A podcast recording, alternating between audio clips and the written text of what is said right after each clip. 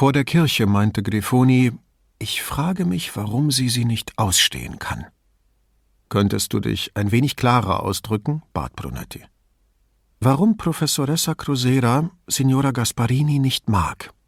Eine hilflose alte Frau, die tapfer gegen den Verfall ankämpft, aber ihr Leben nicht mehr unter Kontrolle hat. Das sind Gründe, Leute zu bemitleiden, Claudia, nicht sie zu mögen, sagte Brunetti und spürte selbst, wie geschwollen das klang. Schon mal was von Eifersucht gehört? fragte Grifoni lachend. Oder von Dominanz? Ihr Mann arbeitet die ganze Woche in Verona, gab Brunetti zurück. Und kaum ist er in Venedig, bedrängt ihn seine Tante, er solle sie besuchen und dies und das für sie erledigen. Brunetti ließ sich nicht unterbrechen. Ich könnte mir vorstellen, dass seine Frau in der Tante nur eine Nervensäge sieht, zudringlich und vergesslich. Grifoni blieb stehen, drehte sich herum und stellte sich ihm entgegen. Das mag ja alles sein. Aber sie ist immer noch seine Tante, Herrgott nochmal! Bei den letzten Worten war ihre Stimme lauter geworden, eine junge Passantin drehte sich nach ihnen um. Während Brunetti noch dachte, typisch Südländerin, dieser Hinweis auf die heilige Familie, setzte Grefoni leise und plötzlich geradezu eiskalt hinzu, Außerdem hast du die Wohnung gesehen. Oberster Stock, gegenüber der Carmini-Kirche, mindestens 250 Quadratmeter, Blick nach vorne auf den Kanal und nach hinten auf den Garten hinaus. Und dann, nach einer Kunstpause, was glaubst du wohl, wer das einmal erben wird, Guido? Brunetti fand, sie rede wie ein windiger venezianischer Immobilienmakler, der alles Menschliche nur aus dem Blickwinkel von Lage und Größe beurteilte, sprach dies aber wohlweislich nicht aus. Er dachte daran, wie die alte Frau Grifoni bei der Begrüßung übergangen hatte. Du hast ja regelrecht Sympathien für sie entwickelt. Wie kommt's? Weil sie sich nicht unterkriegen lässt, erklärte Grifoni prompt. Und weil sie sich im Gegensatz zu den meisten in ihrem Alter nicht daran gestört hat, als ich andeutete, wir beide seien ein Paar, aber nicht verheiratet.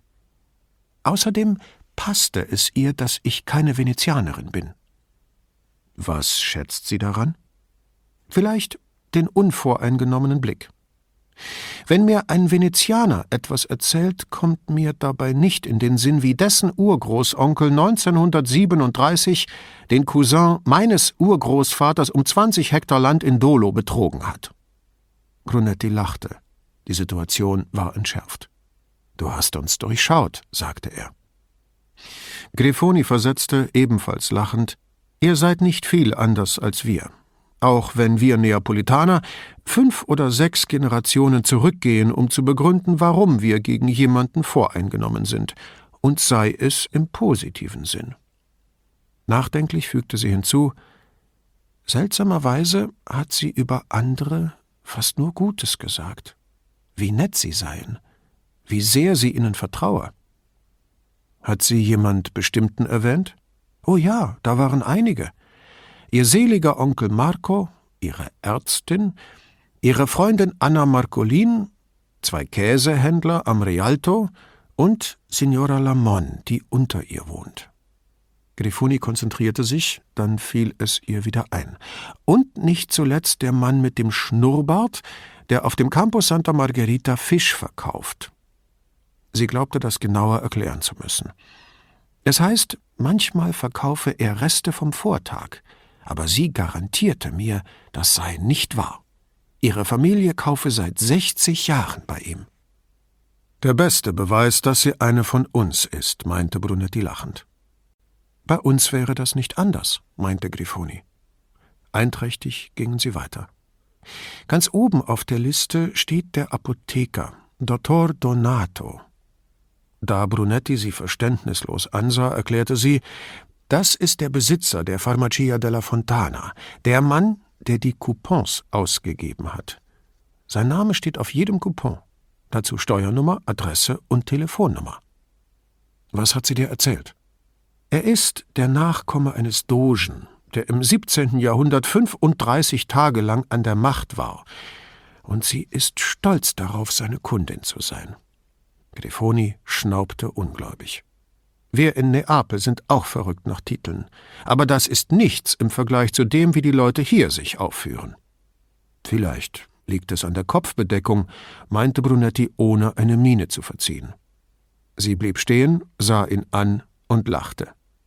Du bist der erste Venezianer, dem nicht die Augen aus den Höhlen treten und der sich nicht überschlägt vor Bewunderung, wenn von einem Dogen die Rede ist. Bist du auch ganz bestimmt ein echter Venezianer? Brunetti schaltete umgehend auf den Dialekt seiner Großeltern und nuschelte Noi altri siamo gente che non se lasciamo strucar le segole in te occhi. Was heißt das? fragte sie. Dass wir uns von niemandem zum Narren halten lassen. So ungefähr. Er wartete, während sie den Satz innerlich aufsagte und vergeblich ins Italienische zu übersetzen versuchte. Ich verstehe nur Bahnhof, gab sie zu. Brunetti freute sich. Die Stadt hatte sich doch noch etwas von ihrem ursprünglichen Charakter bewahrt.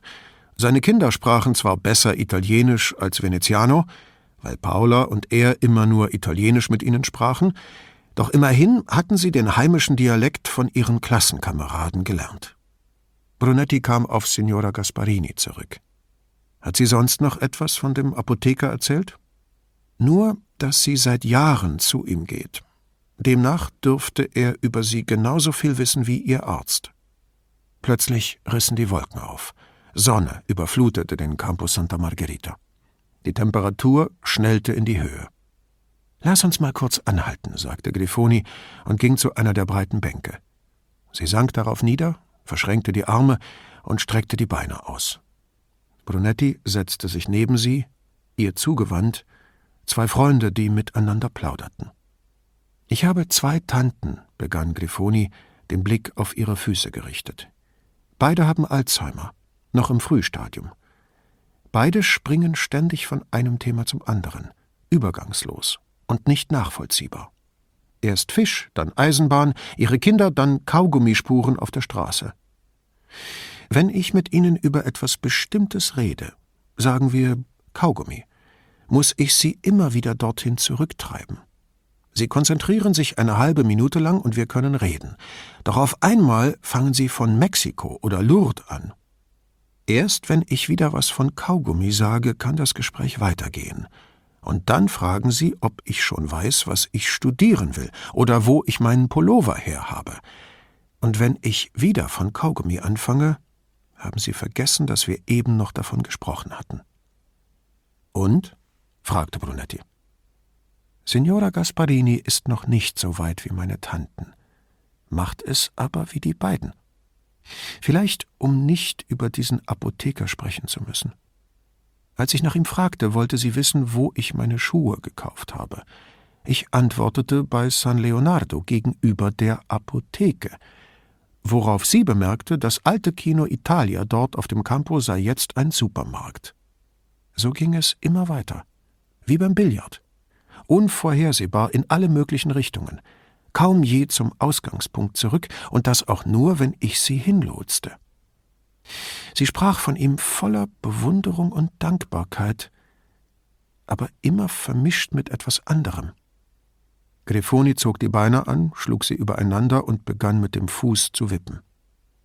Ich hatte den Eindruck, fuhr sie fort, dass sie ihm misstraut, sich dies aber nicht einzugestehen wagt. Grifoni stemmte sich mit beiden Händen von der Bank hoch. Das reicht für heute. Ich gehe jetzt zurück. Wir können später reden sagte sie und entschwand Richtung Campo San Barnaba zur nächsten Vaporetto-Haltestelle. Bald hatten die, früher zu dieser Jahreszeit hier ungewöhnlichen Menschenmassen, sie verschluckt. Statt den Heimweg anzutreten, ging Brunetti in eine Bar und bestellte sich einen Kaffee. Während er darauf wartete, rief er Signorina Elettra an, gab ihr Dottor Donatos Namen durch und bat sie, so viel wie möglich über ihn herauszufinden. Sie fragte, ob sie sonst noch etwas für ihn tun könne, doch das war alles. An der Kasse erfuhr er, dass ein Kaffee auf einmal einen Euro zwanzig kostete. Er zahlte wortlos und ging. Erst auf der Kalle kamen ihm Zweifel. Hatte man ihn betrogen? Oder war seit gestern, wo er einen Euro zehn bezahlt hatte, der Preis gestiegen? Sind wir Venezianer wirklich so habgierig? fragte er sich auf dem Weg zum Campus San Barnaba. In seiner Familie, so schien es ihm im Rückblick, war man arm, aber großzügig gewesen. Oder konnte es sein, dass er seine Eltern verklärte? Er erinnerte sich an eine Reihe von Männern, Freunde seines Vaters, die oft bei ihnen gegessen hatten. Und er hatte auch nicht vergessen, wie so manche seiner Kleider, nachdem er sie zwei, drei Jahre getragen hatte, aus seinem Schrank verschwunden waren, wenn sie Besuch von einer Cousine seiner Mutter gehabt hatten, die mit ihren sechs Kindern und einem ständig arbeitslosen Mann in Castello lebte. Brunettis Familie hatte selbst nichts gehabt, jedoch in diesem Nichts immer etwas gefunden, das sie jenen schenken konnte, die weniger als nichts besaßen. Und wer ist venezianischer als wir? murmelte er vor sich hin, sehr zur Überraschung einer Frau, die auf dem Campo an ihm vorbeiging. Hinter der Akademia-Brücke bog er rechts ab, dann links und betrat die Apotheke an der nächsten Ecke. Hinter dem Ladentisch stand seine ehemalige Klassenkameradin und erste Fidanzata, Beatrice Rossi.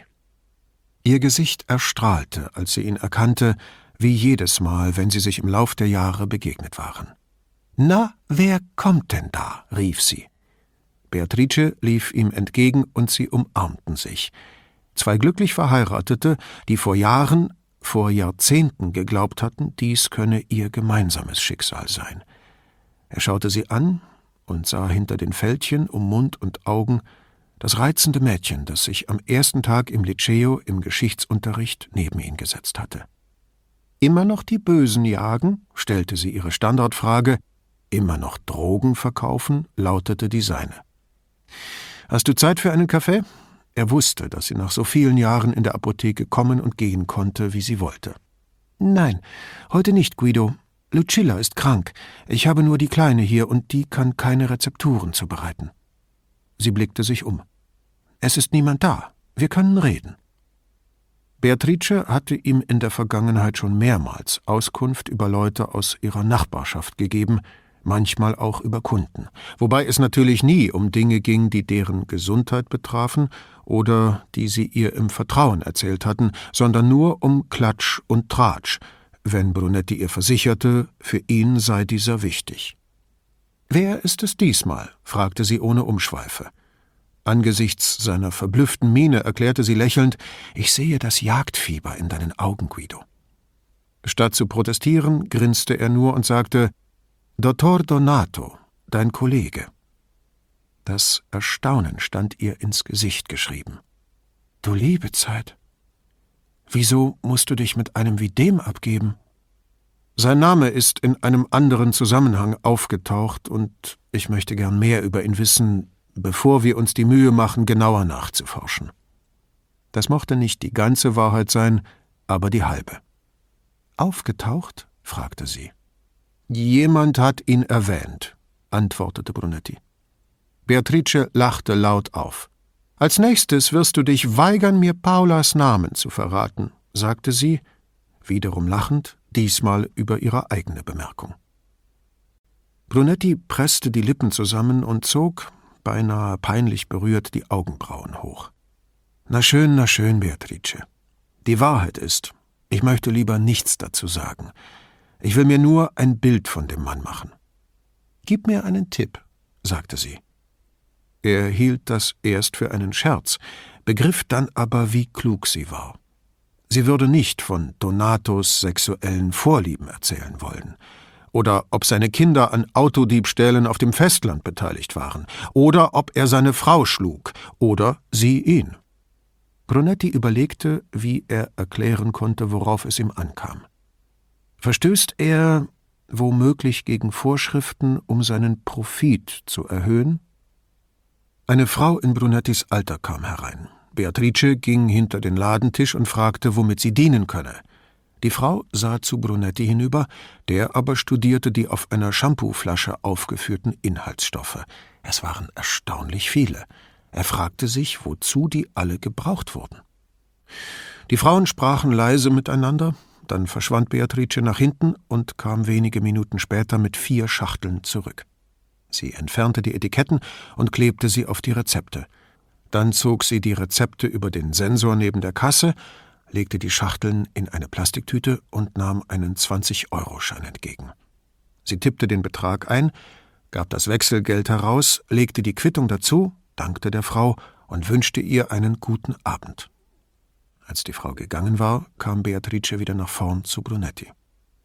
Dottor Donato ist einer der angesehensten Apotheker der Stadt, Guido. Er war sogar mal Präsident der Apothekerkammer. Brunetti wartete. Aber da sie offenbar nichts mehr anfügen wollte, drängte er Jetzt erzähl mir, was du nicht erzählen willst. Schweigen. Bitte, Beatrice, es könnte wichtig sein. Auch das keine Lüge, dennoch fühlte Brunetti sich unbehaglich dabei. Na ja, begann sie, wandte sich ab und rückte ein paar Tüten Hustenbonbons zurecht. Manche Leute würden deine Frage vermutlich bejahen. Wer das ist, spielt keine Rolle. Und als verrate sie ihm ein Geheimnis, flüsterte sie lächelnd, dabei haben wir es gar nicht nötig, gegen die Vorschriften zu verstoßen. Wir verdienen so oder so schon mehr als genug. Würdest du mir das schriftlich geben? Fragte Brunetti. Großer Gott, nein, rief sie und schlug in gespieltem Entsetzen die Hände zusammen. Wenn das der Apothekerkammer zu Ohren käme, würden die mich rausschmeißen. Gut zu hören, dass wenigstens einer von euch das zugibt, sagte Brunetti plötzlich ernst. Wir alle haben zu viel. Nicht nur die Apotheker, wir alle. Zu viel Geld, zu viel Besitz, und nie sind wir zufrieden. Brunetti sah sie erstaunt an. Hatte er richtig gehört? Meinst du das wirklich, Beatrice? Aus tiefstem Herzen, versicherte sie. Wenn ich könnte, würde ich alles verschenken. Sie musste lächeln. Na, sagen wir die Hälfte. Jedenfalls einen Teil. Ihr Lächeln wurde breiter. Ich bin so scheinheilig. Glaub mir lieber kein Wort. Aber es war dein Ernst, oder? Fragte Brunetti. Zumindest während du es gesagt hast. Vermutlich, antwortete sie zögernd. Dann mit Nachdruck Doch. Ja, das Dumme ist nur, dass ich es nicht durchhalte. Es überkommt mich ab und zu, wenn ich sehe, was wir besitzen. Rolando und ich. Und was unsere Kinder alles haben. Und dann vergesse ich es wieder. Sie schüttelte den Kopf. Tun wir so, als hätte ich nichts gesagt. Nein, widersprach Brunetti. Ich möchte das nicht vergessen. Es ist so ziemlich das Beste, was ich je von dir gehört habe. Er küsste sie auf beide Wangen und verließ die Apotheke, ohne sich noch einmal umzudrehen, um nur ja nicht ihrem Blick zu begegnen. Vermutlich, hatte Beatrice gesagt, so ging es Brunetti auf dem Heimweg unentwegt durch den Kopf. Wie durfte er das interpretieren? Mit Gerüchten allein hatte er noch nichts in der Hand. Manche Leute glaubten, Dottor Donato verstoße gegen Vorschriften, um seinen Profit zu erhöhen. Juristen sprachen in solchen Fällen von einem mittelbaren Beweis, ein linguistischer Zaubertrick, der Klatsch und Tratsch in etwas Handfesteres verwandelte. Beatrice hatte ursprünglich Notarin werden wollen und zwei Jahre lang Jura studiert, bevor sie zur Überraschung ihrer Freunde und nicht zuletzt ihrer Familie, ihr Vater war Notar, auf Pharmakologie umgestiegen war. Wenn man sie fragte, warum sie sich umentschieden hatte, konnte sie das am ehesten damit erklären, dass sie sich in den Dienst der Menschen stellen wollte. Eine Erklärung, die ihre Familie nicht befriedigte. Bei dem Stichwort Notare musste Brunetti an jene groteske Szene denken, als er und Paula vor über 20 Jahren ihre gemeinsame Wohnung gekauft hatten. Just in dem Moment, als der Scheck übergeben werden sollte, fiel dem Notar etwas zu erledigen ein, er eilte ins Nebenzimmer und ließ Käufer und Verkäufer allein. Kaum war die Tür hinter ihm ins Schloss gefallen, öffnete Brunetti seine Aktentasche und packte dicke Bündel Lire-Scheine aus. Ach, wer erinnerte sich heute noch an die Lira, die geliebte kleine Lira. Er schob die Stapel den Verkäufern hin, einem jungen Paar, das nach Vicenza umziehen wollte, worauf die beiden sich ans Zählen der vielen Geldscheine machten. Einmal klopfte der Notar kurz an die Tür und fragte von draußen, ob sie fertig seien, und sie riefen im Chor Nein. Der Verkäufer sogar nicht reinkommen. Ein Befehl, dem der Notar Folge leistete. Kaum aber waren die hundert Millionen Lire gezählt und in einer anderen Aktentasche verschwunden, legte Brunetti einen Scheck, dessen Betrag um hundert Millionen Lire unter dem wahren Kaufpreis lag, auf den Tisch, und der Notar kam auf sein Rufen wieder in das eigene Büro zurück. Ach, wo war das gute alte Bargeld geblieben? Banküberweisungen hatten sich breit gemacht und zwischen Käufern und Verkäufern herrschte Argwohn, weil der Staat nicht mehr bereit war, ein System zu tolerieren, das ihn daran hinderte, die für jeden Verkauf fälligen Steuern vollständig einzustreichen. Ein System aber, das verhinderte, dass eben diese Einnahmen im schwarzen Loch staatlicher Misswirtschaft verschwanden, war nicht in Sicht. Brunetti merkte, wie widersprüchlich seine eigene Haltung in Sachen Steuerehrlichkeit war, zumindest was den Staat anbelangte. Er blieb auf der Brücke nach San Polo stehen. Was, wenn auch die Coupons Teil eines Systems waren, mit dem nicht der Kunde, sondern der Staat betrogen werden sollte? In diesem Fall hätte derjenige, der davon Wind bekam, weniger oder gar keinen Anlass, es anzuzeigen. Die Leute regten sich auf, wenn sie selbst betrogen wurden, nicht wenn jemand den Staat betrog. Kein Thema, das man beim Abendessen besprechen sollte. Also hörte er zu, wie Chiara von ihrer Geschichtslehrerin schwärmte, die das Talent besaß, ihren Schülern den Unterrichtsstoff schmackhaft zu machen, im Moment gerade die ersten Jahrhunderte der römischen Republik. Zum ersten Mal war Chiara dabei bewusst geworden, wie sehr sich das Leben jener Zeit von ihrem eigenen unterschied. Die konnten ihre Kinder töten, wenn sie wollten, sagte sie, entsetzt über das Recht eines römischen Vaters, sich eines Kinds zu entledigen, das er nicht anerkennen oder nicht haben wollte. Es klang so, als ob man damals auf dem nächstbesten Müllhaufen ein Baby auflesen und mit nach Hause nehmen konnte, wenn es noch am Leben war. Um was damit anzustellen? fragte Raffi. Es selbst aufzuziehen, antwortete Chiara.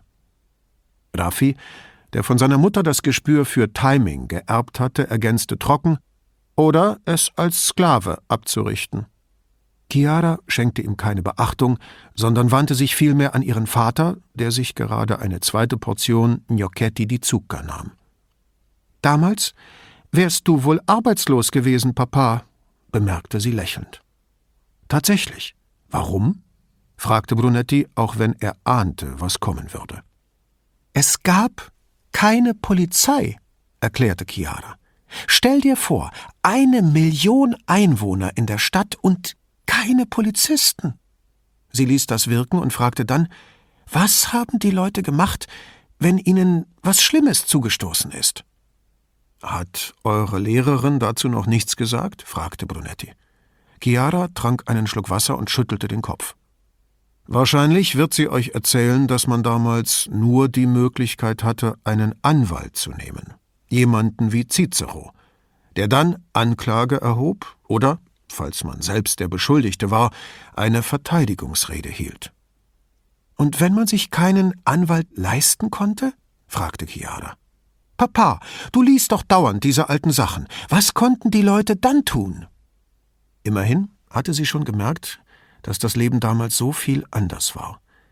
Also, begann Brunetti, die meisten dachten nicht so, Engel. Entweder fand man sich mit den Zuständen ab, oder man nahm die Sache selbst in die Hand. Und was soll das wieder heißen? fragte Chiara ehrlich erstaunt. Dasselbe wie heute, schaltete Paula sich ein. Man knöpfte sich denjenigen vor, der einem ein Leid angetan hatte, oder man heuerte jemanden dafür an. Aber das ist doch verrückt, sagte Chiara. So kann man doch nicht zusammenleben. Brunetti hätte am liebsten gesagt, dass viele in Italien noch heute nicht besser dran waren. Doch er schwieg lieber versöhnlich. Paula warf er einen warnenden Blick zu, die darauf ebenfalls das Thema wechselte. Chiara, ich habe den Hefekranz gebacken, den du so gerne hast. Die Aussicht auf Nachtisch lenkte Chiara immer noch zuverlässig von Grübeleien über gesellschaftliche Missstände ab. Ciambella mit Rosinen und Kürbis? fragte sie. Paula nickte. Auf dem Fensterbrett. Er müsste inzwischen abgekühlt sein. Bringst du ihn, dann hole ich die Teller. Paula sammelte das benutzte Geschirr ein, nickte ihrem Mann mit einem zähnefletschenden Lächeln zu und folgte ihrer Tochter in die Küche. Als sie später jeder mit seinem Buch im Bett lagen, sagte Paula zu Brunetti gewandt, Stimmt die Zahl, die Chiara vorhin genannt hat? Die Zahl der Einwohner in Rom? Ja. Diese Zahl wird genannt, sagte Brunetti und legte Antigone aufgeklappt auf seinen Bauch, obwohl er ungern aufhörte.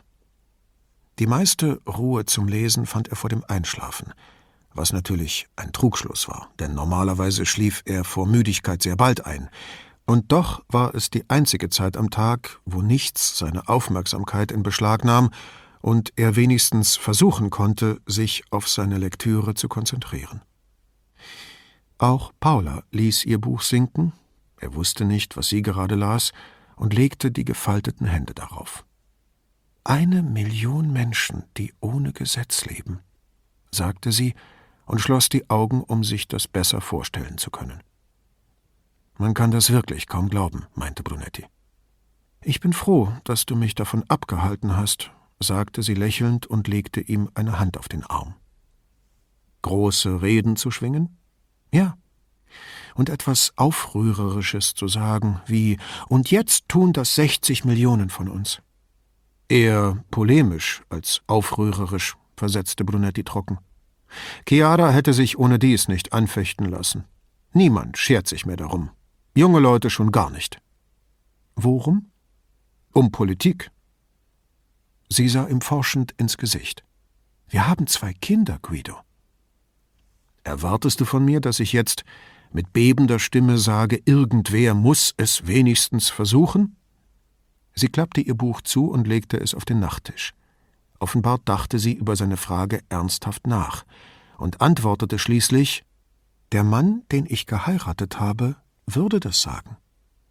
Antigone sagt es und wird dafür in eine Höhle gesperrt, wo sie sich erhängt, gab Brunetti zurück. Der Mann, den ich geheiratet habe, würde das sagen, wiederholte sie. Brunetti legte das Buch mit den Seiten nach unten auf seinen Bauch. Er sah nach dem Gemälde an der Wand zwischen den Fenstern, kaum zu erkennen in dem wenigen Licht, das darauf fiel. Das kleine Porträt eines Venezianers aus dem 17. Jahrhundert, sehr wahrscheinlich ein Kaufmann, hatte Paula in einem Trödelladen entdeckt, restaurieren lassen und ihm zum 20. Hochzeitstag geschenkt. Der Mann, in bescheidener Kleidung und mit reservierter Miene, fixierte den Betrachter, als taxiere er dessen Wert.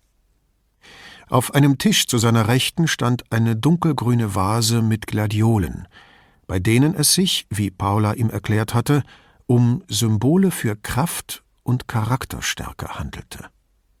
Brunetti stellte sich vor, der Mann sehe ihn im Licht der Nachttischlampe prüfend an.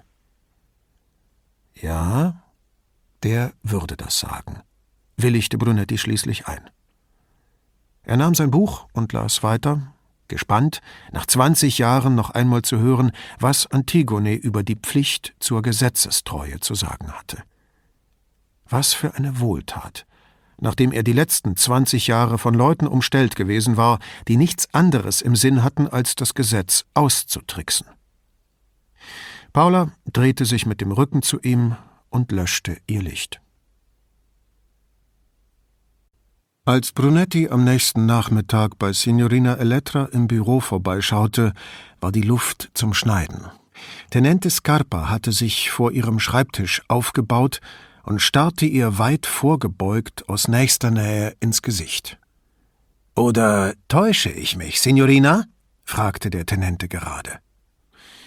Bevor Signorina Elettra sich hilfesuchend zu Brunetti wandte, huschten Verachtung, Zorn, ja womöglich sogar Angst über ihre Miene.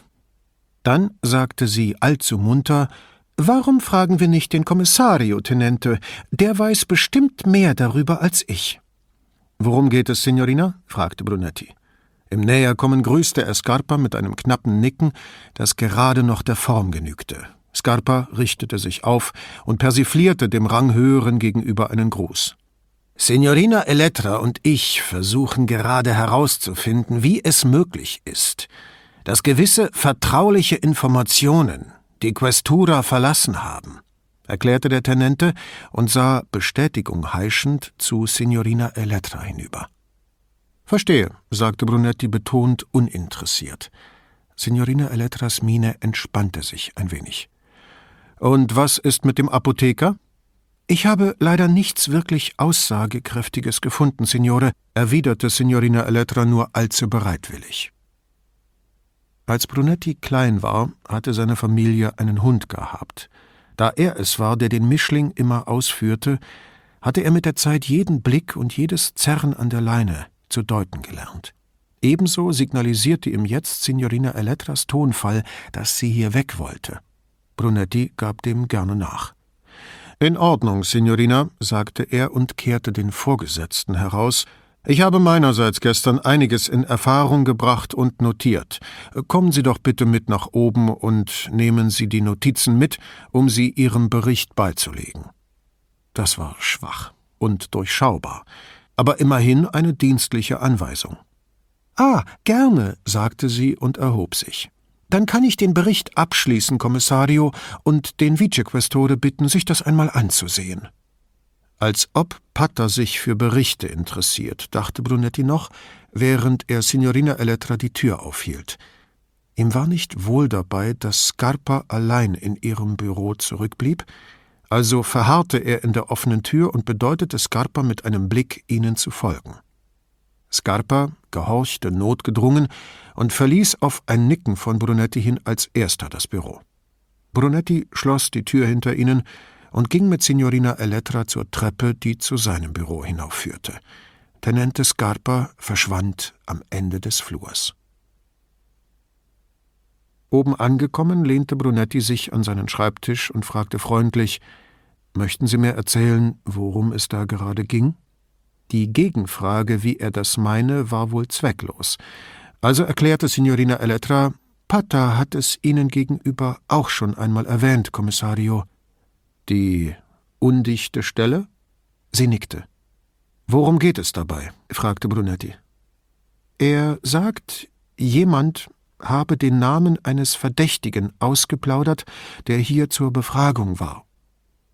Ausgeplaudert an wen?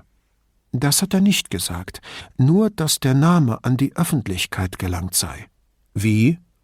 Das hat er nicht gesagt. Ist das alles? fragte er. Dem Tenente scheint es zu reichen. Wofür? Jemanden zu beschuldigen, nehme ich an. Das macht er doch gern. In der Tat, sagte Brunetti. Wissen Sie sonst noch etwas darüber? Sie hob das Kinn und presste die Lippen zusammen fehlte nur noch, dass sie die Hände hinter dem Rücken versteckte und herumhibbelte wie ein Kind, das etwas ausgefressen hat. Ja, gab sie schließlich zu. Sollte ich davon wissen? fragte Brunetti. Darüber musste sie offenbar erst nachdenken. Noch nicht, sagte sie schließlich. Brunetti ließ das so stehen. Können Sie eine Liste der Stammkunden von Dottor Donato besorgen? Ich denke schon. Zumindest eine Liste der Leute, die dort regelmäßig ihre Rezepte einlösen. Dann sehen Sie bitte mal nach, sagte Brunetti.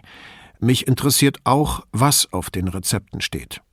Geht es um irgendwelche besonderen Medikamente oder Krankheiten? fragte sie, was Brunetti einen Hinweis gab, welche Art von Informationen sie ihm allenfalls besorgen konnte. Konzentrieren Sie die Suche auf teure Arzneien für ältere Patienten. Da sie ihn neugierig ansah, fügte er hinzu vor allem Patienten mit Gedächtnisstörungen oder geistigen Ausfallerscheinungen. Sie nickte. Können Sie das machen? fragte er. Sie senkte bescheiden den Blick, um nur ja keinen großspurigen Eindruck zu machen. Ich habe Zugang zu einer breiten Vielfalt von Informationen, Signore, erklärte sie. Brunetti wollte schon nachfragen, hielt sich dann aber zurück, besser nicht alles zu wissen, wozu sie imstande war. Er nahm die Hand vor den Mund, verwandelte seine Frage eilig in ein Räuspern und bemerkte mit ernster Miene Das hatte ich gehofft. Signorina Elettra war gerade erst gegangen, da klopfte es leise an und Vianello trat unaufgefordert ein. Brunetti wies auf den Besucherstuhl und fragte: Bist du auf der Treppe Signorina Elettra begegnet? Nein, antwortete Vianello und fügte zu Brunettis Überraschung hinzu: Darüber wollte ich mit dir reden. Über Signorina Elettra? Ja, sagte der Ispettore. Über sie und was ihr Sorgen macht. Also Tenente Scarpa, wenn ich nicht irre. Vianello besah seine Hände. Ja, so sieht es aus, ich weiß. Heißt das, in Wirklichkeit ist es etwas anderes? Irgendwie schon, antwortete Vianello. Brunetti holte tief Luft und atmete langsam aus. Kannst du mir nicht einfach sagen, was los ist, statt in Rätseln zu reden? So einfach ist das nicht, Guido, begann Vianello. Auch einer meiner Informanten hat vor einigen Wochen von der undichten Stelle angefangen. Angeblich hat jemand aus der Questura den Namen eines Verdächtigen preisgegeben, den wir mangels Beweisen freilassen mussten, obwohl wir von seiner Schuld überzeugt waren. Er schob die offene Handfläche in Brunettis Richtung und gab damit zu verstehen, dass er noch nicht fertig war. Als ich nachhakte, um wen und was es denn ging, sagte er, mehr wisse er nicht. Er habe nur jemanden in einer Bar davon sprechen hören. Vianello schürzte skeptisch die Lippen und zog die Brauen hoch. Ich habe gesagt, das interessiere mich nicht, das könne er vergessen. Vor gut einer Woche, fuhr der Ispetore mit ernsterer Stimme fort, erzählte er mir, er habe schon wieder von dieser Geschichte gehört und diesmal sei der Name des Verdächtigen gefallen, den wir freilassen mussten. Brunetti langte über den Schreibtisch, nahm einen Druckbleistift und drückte so lange auf den Radiergummi am einen Ende, bis vorne die dünne Mine herauskam. Er betrachtete sie kurz, dann hielt er ihn so lange gedrückt, bis er die Mine mit der Fingerspitze wieder hineinbuxiert hatte. Schließlich blickte er auf und fragte Wer? Costatino Belli, Brunetti machte große Augen und legte den Bleistift hin. Wo ist er jetzt? Als ich das letzte Mal von ihm gehört habe, vor ungefähr zwei Wochen, war er aus dem Krankenhaus entlassen und zu Hause. Das heißt, bei seiner Mutter. Ah, die Mutter, sagte Brunetti. Vianello schlug die Beine übereinander und pendelte mit dem Fuß vor und zurück. Ich weiß nicht, ob ich das sagen sollte, aber wir haben keinen handfesten Beweis, dass er irgendetwas getan hat. Keinen handfesten Beweis, wiederholte Brunetti, aber stichhaltige Folgerungen. Vianello meinte zögernd, Richter stützen sich nicht auf Folgerungen, Guido.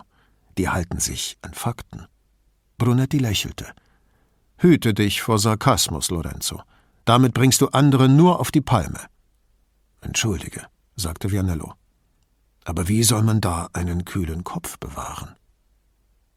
Lucia Arditi musste nach dem Überfall drei Tage im Krankenhaus bleiben, sagte Brunetti mühsam beherrscht. Laut ärztlichem Befund wurde sie vergewaltigt und mit einer brennenden Zigarette gequält. In ihrer eigenen Wohnung, in ihrem eigenen Bett. Er merkte, dass er in Rage geriet und schwieg, bis er sich wieder gefasst hatte. Lorenzo, du hast die Aussage der Sanitäter gelesen. Denen hat sie gleich als erstes erzählt, dass sie vergewaltigt wurde. Aber später hat sie das zurückgenommen und behauptet, es sei einvernehmlich gewesen, versetzte Vianello im Ton eines Strafverteidigers.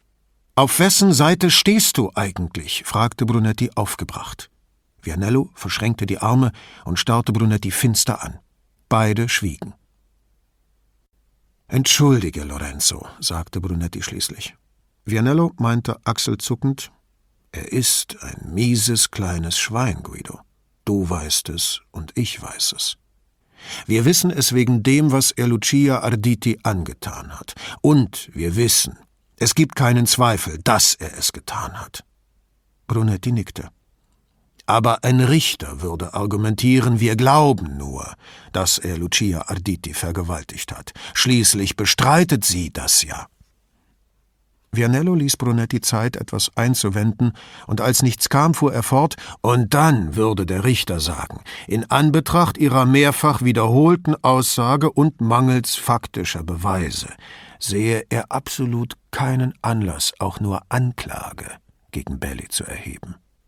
Auch dem konnte Brunetti nicht widersprechen. Sie behauptet, sagte Vianello, sie hatten Sex an diesem Abend, und das hat sie auch ihren Facebook-Freunden mitgeteilt. Erinnerst du dich? Er zitierte mit leicht verstellter Stimme Um der alten Zeiten willen. Die beiden sahen sich an. Du hast es selbst gelesen, Guido.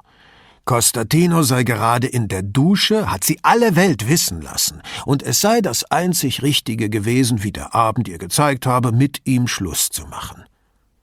Vianello verfiel in Schweigen, als wolle er sich und Brunetti, Angehörigen einer anderen Generation, Gelegenheit geben zu verdauen, dass jemand so etwas niederschrieb und in alle Welt hinausposaunte. Als sie ins Krankenhaus kam, fing Brunetti an, es spielt keine Rolle, was der Arzt gedacht hat oder was sie bei ihrer Einlieferung gemeint hat, Guido. Uns gegenüber hat sie ausgesagt, es sei einvernehmlich gewesen. Brunetti wollte etwas entgegnen, aber Vianello ließ ihn nicht zu Wort kommen. Entscheidend ist allein, was sie zu Protokoll gegeben hat. Er ist gegangen, sie ist eingeschlafen, und als sie aufwachte, war das Bett voller Blut, und da hat sie den Notruf gewählt. Und die Verbrennungen? Sie schwört, das mit der Zigarette war ein Unfall, sagte Vianello mit gepresster Stimme. Und die SMS seiner Mutter? Eine überflüssige Frage, die schon längst geklärt war. Auch die hast du gelesen, Guido. In der SMS hat sie der jungen Frau rasche Genesung gewünscht und hinzugefügt, Costatinos Freunde könnten es kaum erwarten, die Videos zu sehen, die er gemacht hat. Vianello hob warnend die Hand. Signorina Elettra hat sich diese SMS ohne richterliche Anordnung verschafft. Die Informationen sind vor Gericht nicht verwertbar. Und sowieso nicht zu gebrauchen, gab Brunetti widerstrebend zu. Die alte Hexe sagt ja nicht, um was für Videos es sich handelt. Wenn wir sie fragen, erzählt sie uns bestimmt, die seien von Costatinos Erstkommunion. Er stand auf, ging zum Fenster und blickte über den Kanal. Doch da war nichts, was ihn beruhigen konnte. Er setzte sich wieder. Sind wir so, weil wir Töchter haben? fragte er. Nein, weil wir Menschen sind, sagte der Ispettore. Brunetti riss sich von diesen Spekulationen los. Du bist sicher, der Mann, den dein Informant gehört hat, hat Bellis Namen genannt? Vianello nickte. Ja. Sie sprachen in der Bar von der Abreibung, die Belli erhalten hatte. Einige meinten lachend, die habe ihm bestimmt nicht geschadet. Und dann sagte einer, es sei übrigens auch Belli gewesen, der wegen der Geschichte mit Lucia Arditi vorgeladen wurde. Das sei aus der Questura durchgesickert. Vianello fuhr fort, mein Informant will Geld von mir, bevor er sich erinnert, wer es war. Und was willst du machen? Genau das wollte ich dich fragen. Was meinst du? fragte Brunetti. Vianello ließ die Arme sinken. Ich meine, ich sollte dem nicht weiter nachgehen. Sollte sagen, dass ich ihm nicht glaube und dass wir kein Interesse haben. Eben warst du noch interessiert, stellte Brunetti fest. Denk mal nach, Guido, sagte Vianello nachsichtig. Das habe ich schon, sagte Brunetti. Ihre Blicke trafen sich. Brunetti presste die Lippen zusammen und holte zweimal Tiefluft. Beide wussten, Signorina Elettra kannte den Bericht der Sanitäter mit Lucia Arditis ursprünglicher Aussage. Und beide wussten auch, dass Signorina Elettra die SMS von Bellis Mutter an Lucia Arditi beschafft hatte. Kein Wunder, dass Vianello seinem Informanten gegenüber bestritt, es könne in der Questura eine undichte Stelle geben. Oh Gott, oh Gott, oh Gott, murmelte Brunetti. Er rief sich, den Blick auf die Wand geheftet, in Erinnerung, was er über Signorina Elettra wusste und was nicht. Lange starrte er so ins Leere und erkannte schließlich, dass der Verdacht begründet war. Eigentlich war Brunetti der Überzeugung, Eltern sollten sich nicht in das Liebesleben ihrer Kinder einmischen. Aber jetzt brach er dieses Tabu und schickte ein Stoßgebet an den Schutzheiligen der Jugend, Chiaras erster Geliebter möge ein guter Junge sein und sie von Herzen lieben. Er brauchte weder intelligent noch reich zu sein, weder gut auszusehen noch ein Märchenprinz zu sein, ein guter Junge. Der Chiara wirklich liebte, würde ihm reichen. Brunetti rief in seinem Computer den Bericht vom Krankenhaus auf, den er nie gelesen hatte. Costatino Belli war in einer Kalle aufgefunden und um halb zwei Uhr nachts in die Notaufnahme gebracht worden. Mehrere Schläge ins Gesicht, das Nasenbein gebrochen, dazu eine Hodenquetschung, offenbar von einem Tritt in den Unterleib. Zudem war die linke Schulter ausgerenkt, jedoch ohne äußere Verletzungen, die auf einen Sturz hingedeutet hätten. Brunetti sah vom Bildschirm auf und erinnerte sich an die Vernehmung. Das Krankenhaus hatte erst am folgenden Morgen in der Questura angerufen. Der junge Mann war wieder bei Bewusstsein und behauptete, er habe nachts auf dem Heimweg Schritte hinter sich gehört, dann erinnere er sich an nichts mehr und habe sich bei seinem Erwachen im Krankenhaus wiedergefunden. Das Portemonnaie in seiner Hosentasche sprach gegen einen Raubüberfall, aber erst als Brunetti den Namen des Opfers hörte, Costatino Belli, kam ihm der Verdacht, der Überfall könnte mit der Vergewaltigung von Lucia Arditi, die damals mehr als ein halbes Jahr zurücklag, zu tun haben. Diskrete Ermittlungen ergaben, dass die Eltern des Mädchens, Besitzer einer Schuhfabrik im Umland von Treviso, in der Tatnacht auf einer Industriemesse in Mailand gewesen waren. Die junge Frau und ihr Bruder waren zur fraglichen Zeit zu Besuch bei einem Onkel in Spanien. Auf die Frage eines Polizisten, ob irgendjemand es auf ihn abgesehen haben könnte, antwortete Belli, er habe keine Feinde. Und so blieb der Fall in der Schwebe, wurde weder vergessen noch weiter verfolgt. Brunetti war damals aufgefallen, dass zwischen der Vergewaltigung von Lucia Arditi und dem Überfall auf Belli viel Zeit vergangen war. Rache, sagt das Sprichwort, genießt man am besten kalt. Aber die Wirklichkeit sieht anders aus. Rache kennt keine Geduld, ist oft überhastet und impulsiv und daher plump und durchschaubar. Wer auch immer Belli überfallen hatte, und Brunetti erinnerte sich noch gut, dass er einen Racheakt vermutet hatte, dürfte einen aktuelleren Anlass dazu gehabt haben. Nach seiner Erfahrung mit Gewalttätern wären Profis sehr viel effektiver vorgegangen und hätten Belly größere Schmerzen zugefügt. Er hätte ewig im Krankenhaus gelegen, beide Beine in Gips, und wäre nicht nach nur zwei Tagen zu Mama nach Hause gegangen. Brunetti musste daran denken, dass Signorina Elettra, als das Gespräch auf eine undichte Stelle in der Questura kam, sich auffallend zurückgehalten hatte. Normalerweise wäre sie solchen Gerüchten mit unstillbarer Neugier nachgegangen. Dazu kam noch ihre Befangenheit, ja ihre Nervosität Tenente Scarpa gegenüber. Brunetti hatte es nicht wahrhaben wollen, aber er kam nicht mehr daran vorbei. Was er vorhin an Signorina Elettra bemerkt hatte, war tatsächlich Angst gewesen. Er stand auf und ging, um zu tun, was er nicht tun wollte. Signorina Elettra begrüßte ihn lächelnd. Kommissario, kann ich etwas für Sie tun? Zum ersten Mal in all den Jahren vernahm er, vielleicht weil er darauf achtete, in dieser Frage einen bangen Unterton. Ebenfalls lächelnd nahm er bewusst eine entspannte Haltung ein, während er auf ihren Schreibtisch zuging. Zu nah erkannte er und ging Richtung Fenster, wo er die Blumen bewunderte, deren Blüten aus Hunderten schmaler Blättchen zu bestehen schienen. Wie sie hießen, hatte er vergessen. Er rückte noch weiter weg ans nächste Fenster und lehnte sich gegen das Sims. Der Apotheker, fragte er, um noch etwas Zeit zu gewinnen. Sie schien erleichtert. Plötzlich munter wandte sie sich ihrem Computer zu. Ja, sagte sie, es klang erfreut, aber irgendwie angespannt. Sie tippte etwas ein und winkte ihn schließlich heran. Verwirrende Geographie, sagte sie. Wie meinen Sie das? fragte Brunetti und schob alle Gedanken an Belli, Scarpa und Lucia Arditi beiseite. Er stellte sich neben Signorina Elettra und folgte ihrem Finger eine alphabetisch geordnete Namensliste hinunter.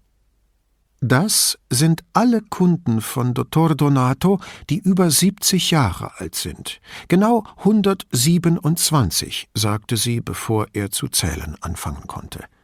Sie drückte eine Taste und die Liste erweiterte sich um zwei Spalten. Hier sieht man die Medikamente, die Sie nehmen, und die Krankheiten, für die sie gewöhnlich verschrieben werden.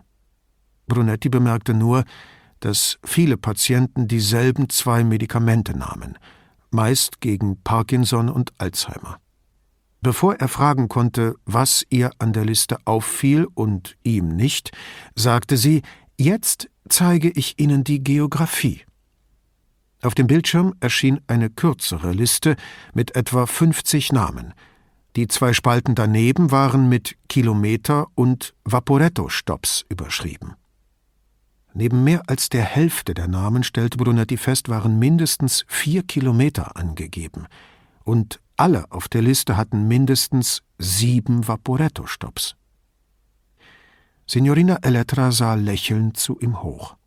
Und jetzt sehen Sie mal, Signore, sagte sie und ließ eine vierte Spalte, Adresse, neben den anderen erscheinen. Rund die Hälfte der Patienten, darunter Signora Gasparini, wohnte in Dorsoduro, die meisten anderen in Castello. Brunetti studierte die Liste und meinte schließlich, und Dottor Donatos Apotheke ist in Canareggio. Es sind alles Leute über siebzig manche sogar über 80. Dennoch müssen die meisten die halbe Stadt durchqueren, um die Medikamente abzuholen, falls sie nicht jemanden schicken können. Ergibt das irgendeinen Sinn? fragte Brunetti. Nur, wenn Sie in Dottor Donatos Apotheke etwas Besonderes bekommen, sagte Signorina Elettra. Oder wenn er von Ihnen etwas Besonderes bekommt, meinte Brunetti. Da sie immer noch lächelte, fragte er, wie sind Sie darauf gekommen? Meine Familie hat in Canareggio gelebt, in der Nähe von San Leonardo. Da bin ich aufgewachsen, in der Nummer 1400. Als ich seine Adresse sah, wusste ich, die ist dort gleich nebenan. Fast schon am Ponte delle Gulie, weit entfernt von Rialto.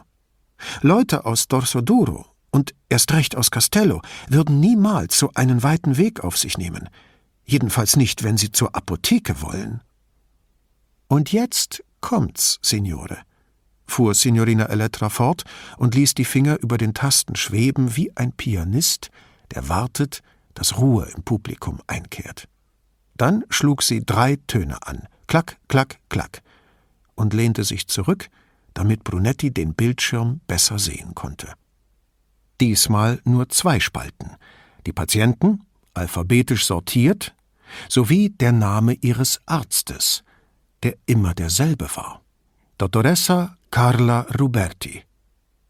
Die Ärztin hatte zwei Praxen, eine in Dorsoduro und eine in Castello. Signorina Elettra ließ Brunetti Zeit, das zu verarbeiten. Keine Sorge, Kommissario, ich habe das alles für Sie ausgedruckt. Doch er schien sie nicht zu hören. Was haben Sie, Signore? fragte sie. Er trat einen Schritt von ihr zurück, wies auf den Computer und sagte Deswegen bin ich nicht hier, Signorina. Sie erstarrte. Nur ganz kurz, dann fing sie sich wieder, aber er hatte es gemerkt. Er trat von einem Fuß auf den anderen. Wie jetzt weiter? Er setzte auf ihr gegenseitiges Vertrauen und platzte heraus Was ist passiert? Entschuldigen Sie? fragte sie. Mit Belly. Wie ist sein Name herausgedrungen? fragte er so neutral wie möglich, als könnte der Name auch auf Engelsflügeln aus der Questura geflogen sein, womit er ihr die Chance gab, zu lügen, falls sie das wollte. Sie sah ihn an, sah weg, sah ihn wieder an und machte etwas mit der Tastatur.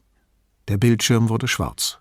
Dann richtete sie sich auf und faltete die Hände im Schoß. Freunde von mir haben eine Tochter, begann sie, räusperte sich und senkte den Blick auf ihre Hände. Sie ist neunzehn, und ich kenne sie seit der Geburt. Ein reizendes Mädchen, sehr klug, nennt mich Sia Elettra. Es klang, als rede sie mit sich selbst. Vor ein paar Monaten war ich mit ihren Eltern essen.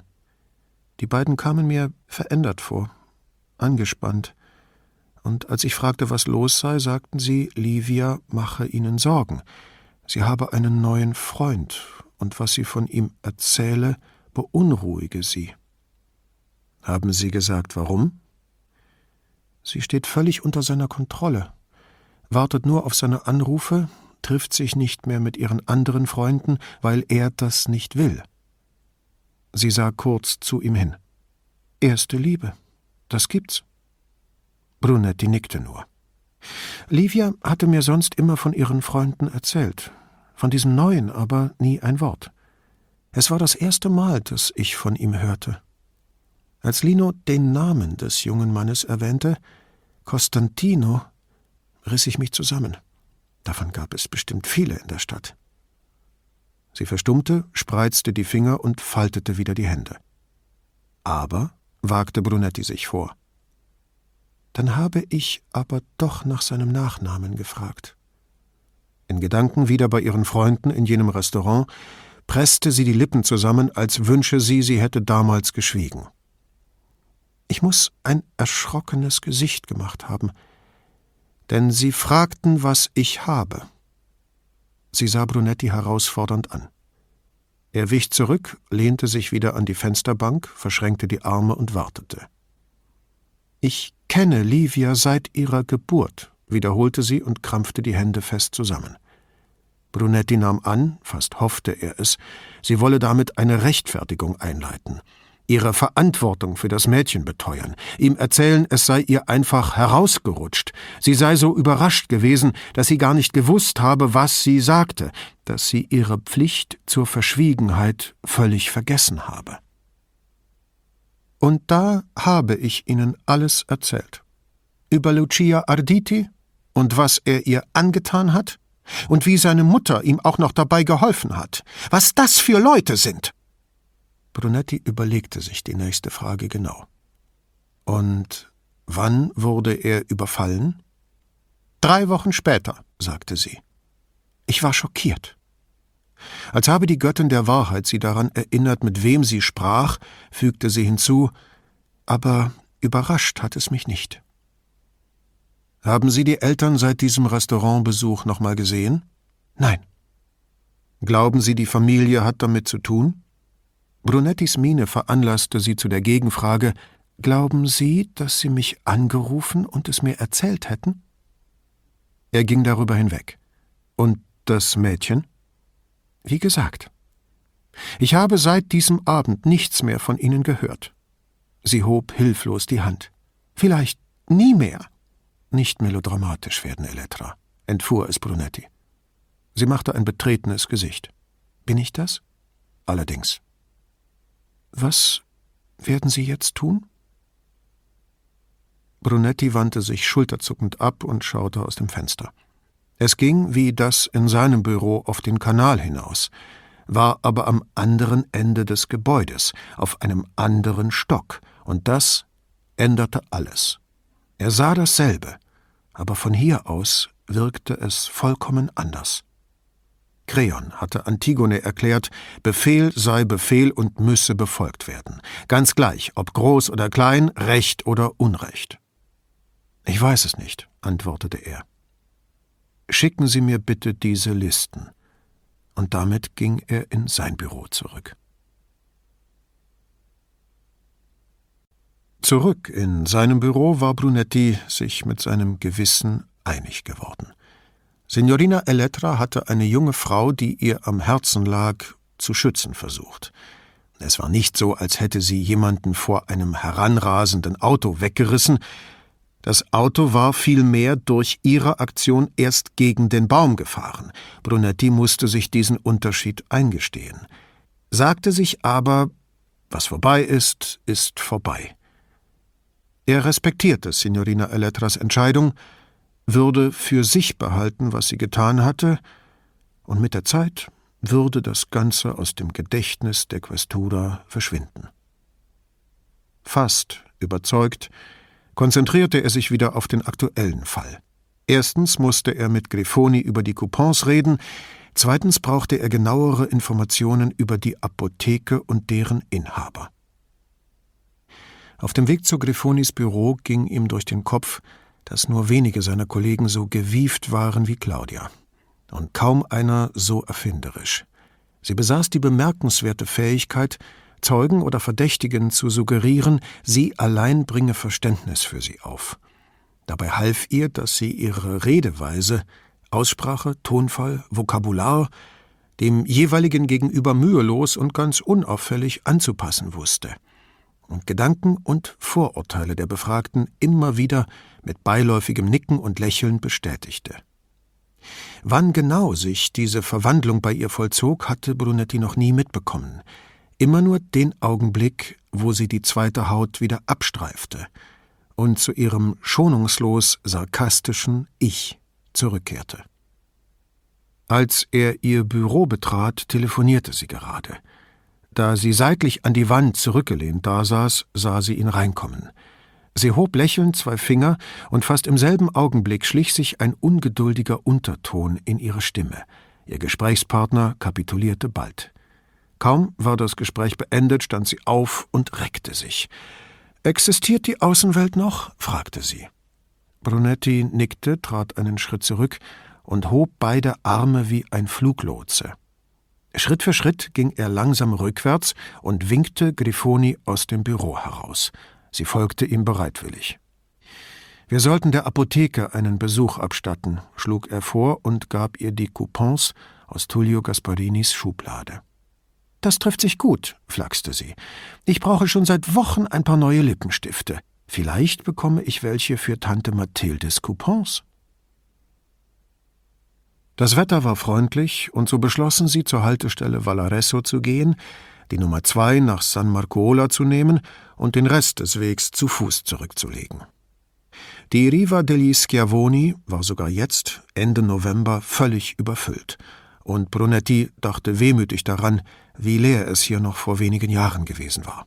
Doch da er sich vorgenommen hatte, nicht über die schrecklichen Veränderungen zu klagen, die die Stadt durchmachte, erzählte er Claudia lieber etwas über die Vergangenheit der Orte, an denen sie vorbeikamen. Da gab es zum Beispiel jenes Vaporetto, an die Zahl der Ertrunkenen konnte er sich nicht mehr genau erinnern, das vor Jahren bei einem Sturm gekentert war. Und während sie sich San Marco näherten, erzählte er von den Sette Martiri, den sieben Männern, die von den Deutschen im Krieg erschossen worden waren, zur Vergeltung für einen vermissten deutschen Soldaten, der, wie sich später herausstellte, alkoholisiert ins Wasser gefallen und ertrunken war. Sie zuckte die Achseln, wie nur jemand es tun konnte, dessen Großeltern den Krieg durchgemacht hatten. Dasselbe ist einem Großonkel von mir passiert. Er war elf, sagte sie, nur dass nach ihm nichts benannt wurde.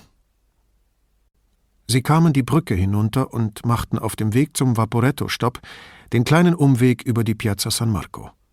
Mitten auf dem Platz drehte Grifoni sich um und ließ die Fassade der Basilika in ihrer ganzen Pracht auf sich wirken. Brunetti blieb neben ihr stehen. Als ich mit 17 oder 18 auf einem Schulausflug das erste Mal nach Venedig kam, erzählte sie, habe ich eine Stunde lang hier gestanden und mich immer wieder im Kreis gedreht, um all das in mich aufzunehmen.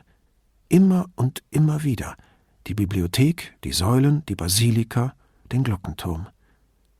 Und jetzt komme ich manchmal hier vorbei und sehe kaum noch hin. Das geht uns allen so, sagte Brunetti, wandte sich von der Basilika ab und ging auf die Kalle zu, die zur Vaporetto-Haltestelle führte. Meine Vermieterin ist Ende 60, sagte Grifoni. Sie hat ihr Leben lang kleine Kinder unterrichtet.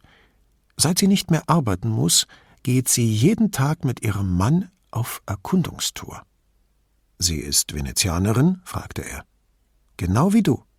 Und sie geht auf Erkundungstour? Ja. Sie sagt, sie entdeckt jeden Tag etwas Neues. Oder sie suchen Stellen auf, die sie an ihre Jugend erinnern. Hat sie einen Kunstführer dabei? Nein, das habe ich sie auch gefragt. Sie sagt, sie gehe einfach drauf los und sieht meistens nach oben.